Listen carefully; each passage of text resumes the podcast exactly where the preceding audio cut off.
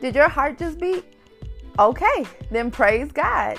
Join us in prayer and fellowship in the name of Jesus. We would love to pray with you and for you in faith. God is an amazing God.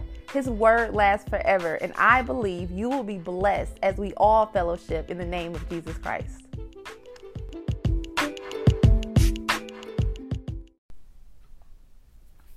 I call this memory lane. I'll be reading from Revelations chapter 3, verse 3. So remember what you have received and heard, and keep it, and repent. Therefore, if you do not wake, I will come like a thief, and you will not know at what hour I will come to you. You remember stuff um, from when you were a kid. Some of us, some of us might have to jog a little ways back, but fur- further than others. But that's okay. I call that a blessing. Amen. A few years ago, my wife Emily asked me, Why did I get Jesus on the cross and Psalm 28 7 tatted on my arm?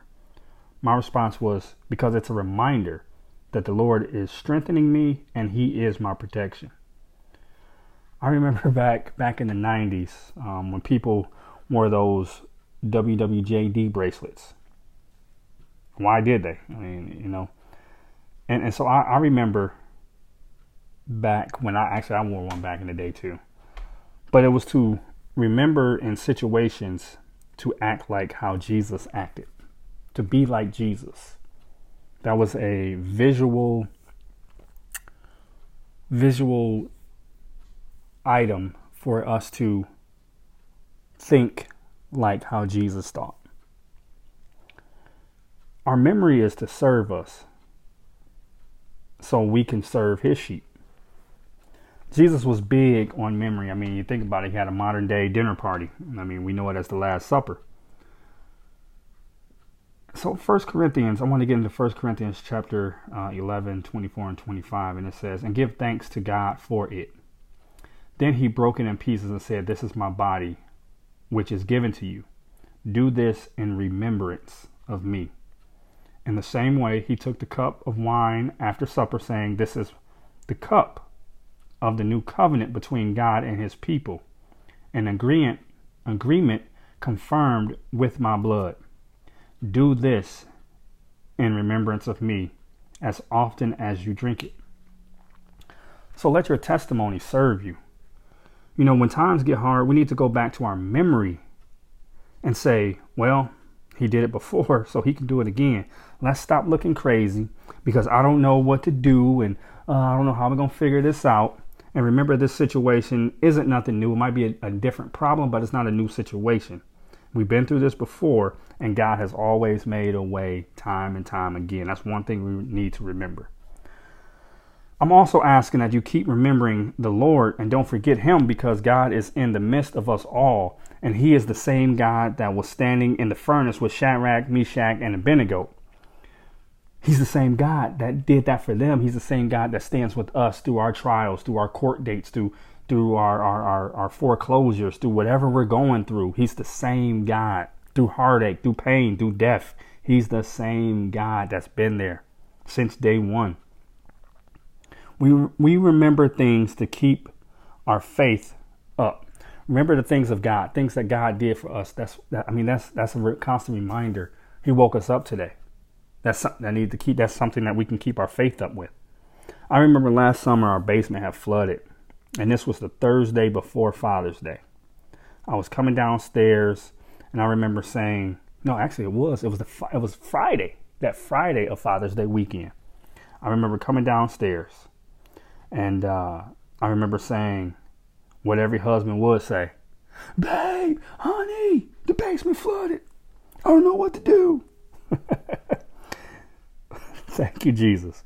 But He is the same God that kept me and my mom alive. I'm, I'm, just, I'm just, I'm just telling y'all some stuff real quick. I'm taking y'all back. He is the same God that kept me and my mom alive on April 11th, 1984, when I was born, almost four months premature, only weighing one pound nine ounces due to my mom being very sick. Check this out. He's the same God that kept us safe when our house caught fire. I remember that we did not know what to do, but God knew all along. He brought us to a house fire. He brought us to a flood. He brought me through being born for almost four months premature. He is the same God that kept us in our house when I was permanently laid off in December 2008 when my, while my wife was on leave from her job, on maternity leave from her job, because she was about to have our first son, Melvin Jr. We had Melvin in February 2009. The mortgage company said in October 2009. Think about that. February to October.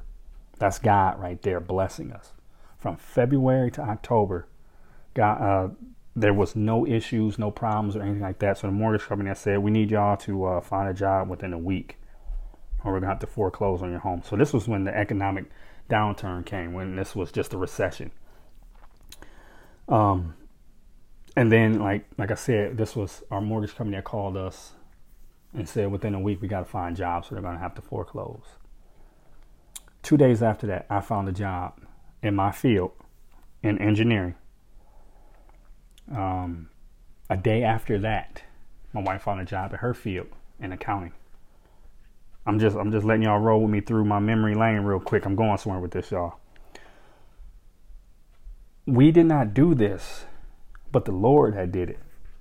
It wasn't nothing that I had did. I mean, I was I was a new I was a newer engineer, probably had about four or five years of experience in engineering. And so this, like I said, this was when it was really, really the financial breakdown, the recession, and all of that. So Jobs was hiring engineers with 20, 30 years of experience and paying them real low. So I was like at the very, very bottom. I couldn't find anything. I remembering that, you know, God brought me and my wife through a lot of things that the devil wanted us to give up on. But we remembered where our help comes from. Yes, it was frustrating times. Yes, it was hard. It was very hard. But God blessed us and showed us the way, showed us through. Our memory can also go two ways if we let it. It can go to the negative side and have us saying, I don't know what to do. I'm gonna, I'm gonna, uh, I'm gonna do this. I'm gonna, God, like, just sit down, sit down. Because you already in a bad situation, you're gonna make it worse. God is saying, give it to me. Come to me. At that time, that is where we are to remember that God is in control. God did not give it to us because, you know, we we wanted something. We, we may have wanted something, but God didn't give it to us because we needed it. God God didn't give it to us because of that. We did not need it. God knows everything that, that we need. Has, he has everything for us already established. He didn't give that to us or to you whatever you prayed for, whatever you thought you was going to get, he didn't give it to us because one, it wasn't for our good, and two, we probably would not know how to handle it. If you read your word and remember back when, you know, I'm sorry, if you would read your word and remember back, you would know that these issues of the world that we are facing is written in the Bible. I'm not talking about just the coronavirus or a locust invasion of Kenya but also injustices of the world.